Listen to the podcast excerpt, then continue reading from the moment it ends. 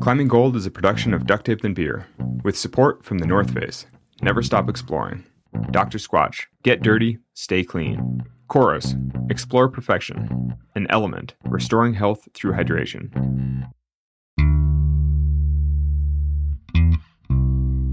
Hey everyone, the Olympics are now in full swing, and next week climbing makes its debut. We wanted to do a short preview of the competition for you. Today we're going to do a quick rundown on what to expect from climbing in the Olympics, and producer John Burgman is going to help us explain. We also get a little perspective from Jerome Meyer, former competitor and now head of Olympic coordination for the International Federation of Sport Climbing. And we make picks for who's going to win. This is Climbing Gold. Let's dive in.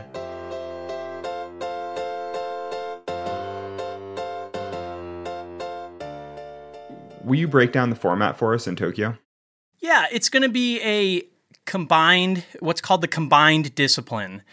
And the the way I always tell people the easiest way to think about it is it's like a tri it's like climbing's version of the triathlon where you have kind of all these these different disciplines coming together uh, under one the umbrella of one event. So the the disciplines for this for the combined event in climbing are it's going to be speed climbing, bouldering, and then lead climbing. That'll be the order that they're they're um, sequenced. Yeah. It was, so in a overall sense, how do you find out who wins? At the end of every every one of those three events, climbers will get a, a rank, right? So um, speed climbing, it's contested just like a bracket style elimination tournament. So you'll have t- climbers competing, you know, one against another, side by side the, whoever wins that heat will move on to the next heat, and then that person will move on to the next heat, and eventually you'll have everybody will be ranked first through 20th, t- depending on how they performed in that little speed tournament. Next is going to be bouldering. There will be three boulders. It'll be scored just like it is scored on the World Cup circuit. So anybody that's watched bouldering uh, as a World Cup event knows how there are, um, you know, like zone holds and uh, and tops, and and how you're awarded different points for that stuff. And then at the, at the end of that round, the competitors will be ranked as well according to their score. And then for the the last event, the lead climbing, again scored just like a World Cup. Whoever climbs the highest, or ideally, you know, whoever reaches the top, and uh, and they'll have a rank as well. So the eventual, the final score of the Olympians in the combined discipline will be a multiplication of their ranks in each event. It it is a little confusing until you kind of like try to break it down, and it becomes pretty pretty easy to understand. In other words, if you get first place in speed climbing and then you get let's say i'm going to write these down so i make sure that we have that so you get first place in speed climbing second place in bouldering and third place in lead climbing. Let's say you, you would do that. So it would be first second third. So you, it would be your first place one times your second place for bouldering times your third place for lead climbing. So your final score for the combined discipline would be six. Does that does that make sense? Nothing like trying to do math on the on the radio right so lowest score wins. Lowest score wins. Yep. How long does the event um, take to unfold? Yeah, it's all going to unfold over four days in Tokyo. Um, there, there's a men's division and a women's division. Each division has 20 participants, and the the maximum number that any country can have is two two men and, and two women. So in other words, people familiar with the US scene, they know that there are two American men and two American women um, qualified for, for the Olympics for Tokyo climbers. And so if they're thinking like, why isn't there a, a fifth? You know, why isn't there a sixth American in there? Well, it's because like the quota has been maximized, two men and two women for the U.S. So it, it wouldn't be possible for us to to send any more American climbers to Tokyo. John, those climbers are Brooke Raboutou, Kyra Condie, Nathaniel Coleman, and Colin Duffy. Yeah, yeah, exactly. There will be a qualifying round that will start, um, and it'll just be contested as we just explained, with speed climbing and then a, and then a bouldering round and then a lead climbing round. Top eight um, will advance to the final round, and and then eventually you'll have a, a you know medals for men and medals for women. Yeah, and so in in our first episode, we t- we touched on the fact that the combined format was out of necessity. The International Olympic Committee said to the International Federation of Sport Climbing, "You get one medal, right?" And figure out what you want to do with it. And the IFC took three disciplines and put them together um, so that no single discipline got left behind in terms of attention or money.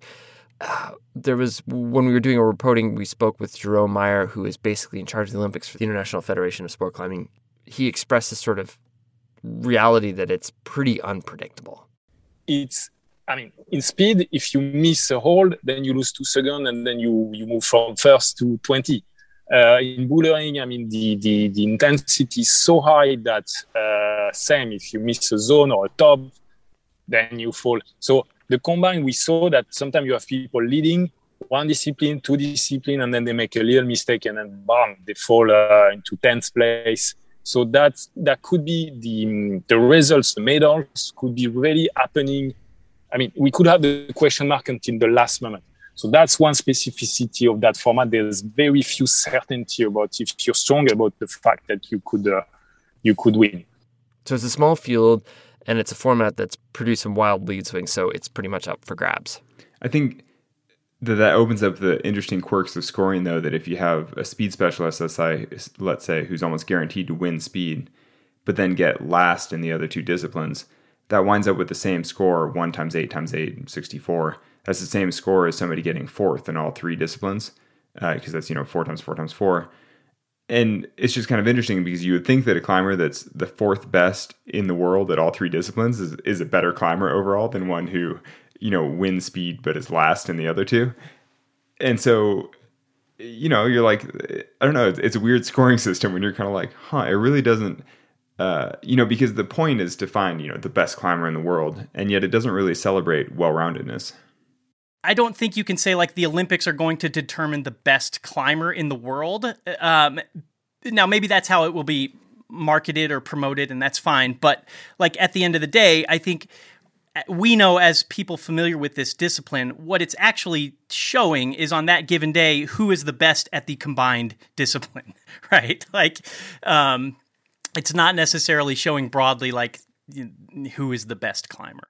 I'm, I'm, I'm still definitely going to call them the best climber in the world, though. Whoever wins, it's so exciting. Yeah, you got to sell it. You know, sure. Yeah, yeah you got to sell the sizzle a little bit. Yeah. So that's you'll get no objection from me. But I think when you when you start to kind of parcel it, it's like, well, it's not really the best the best climber.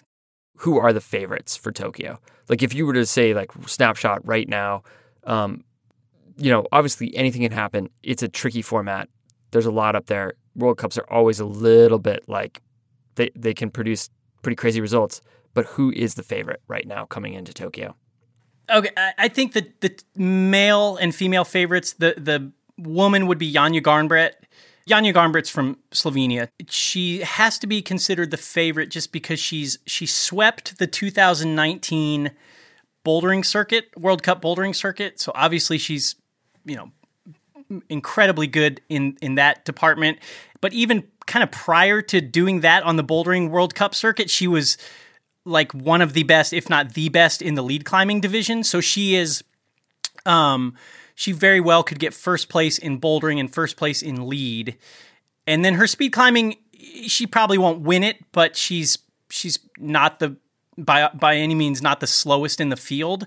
She could actually do quite well at speed climbing. So um, I think for that reason, you have to look at Janja Garnbret as the, as the favorite, and and if she's not, or if she doesn't perform incredibly well, it, it it likely will be because she maybe you know had a mistake or something. Tomoa Narasaki in the men's division from Japan. He's become the epitome of the all arounder. He was a bouldering specialist going into the Olympic push. Um, but since then, he's just been like crushing. He's actually like a legitimately um, top level speed climber at this point, and so he you know he could do incredibly well in the speed division. He could do he he could certainly win bouldering, uh, and he could probably do pretty well in lead too. So those those would be my two picks. So, so you're you're betting against Adam Ondra. I think Adam Ondra his it, it all depends on how he does in speed climbing, um, which I don't. He's that is by his own admission, the discipline that he would struggle with. Um, I think if he gets like mid level in speed climbing, he has a good shot of of making podium. If he gets like low, like you know, 18th, 19th, 20th, uh, that is a huge hole to climb out of. I mean, if you get, it's like if he gets last or close to last in speed climbing, you pretty much have to he has to win bouldering and lead, right? And like he certainly could, but that's a lot of pressure going into like the next two disciplines. Like, hey, you got you you have to win both of these. But he's not that bad of a speed climber, is he? I mean, he's not going to get last out of a field of 20, is he? Uh he's been he has really really been working hard at speed climbing. Um That's the most possible diplomatic you know, like, huh. I don't think he'll get last in speed climb. Yeah, that's probably that's certainly worst case scenario. But um, I think he his best hope is to get kind of like middle of the pack. Yeah. How about your picks, Alex? Oh, is it, is it the same? Yeah. Actually, the, though I feel like, uh, you know, just to root for Team USA, I do feel like Brooke has has a shot at doing quite well. Oh, absolutely. I think it, it, especially when we were talking about like how anything can happen at the Olympics, you can be surprised.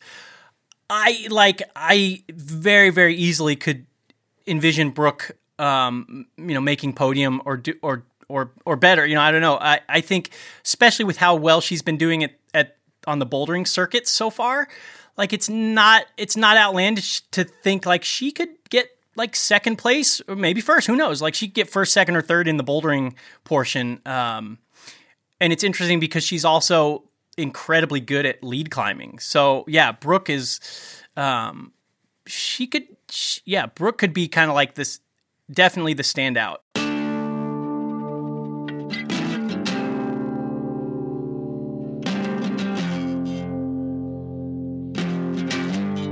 So that's our preview. In terms of viewing, uh, it's still a little bit of a sw- slight question mark, but it sounds like uh, in in the U.S., people will be able to watch via YouTube TV or Hulu with live TV. Basically, you're trying to find um, you know the Olympic Channel or sort of the NBC uh, family of channels, NBC Sports, CNBC, etc.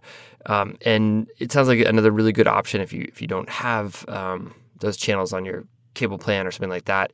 Um, is Peacock, which is NBC's streaming service, which is new. And I don't know, I've never used it before, but that's how our team over here is gonna gonna try to watch. Thanks for listening.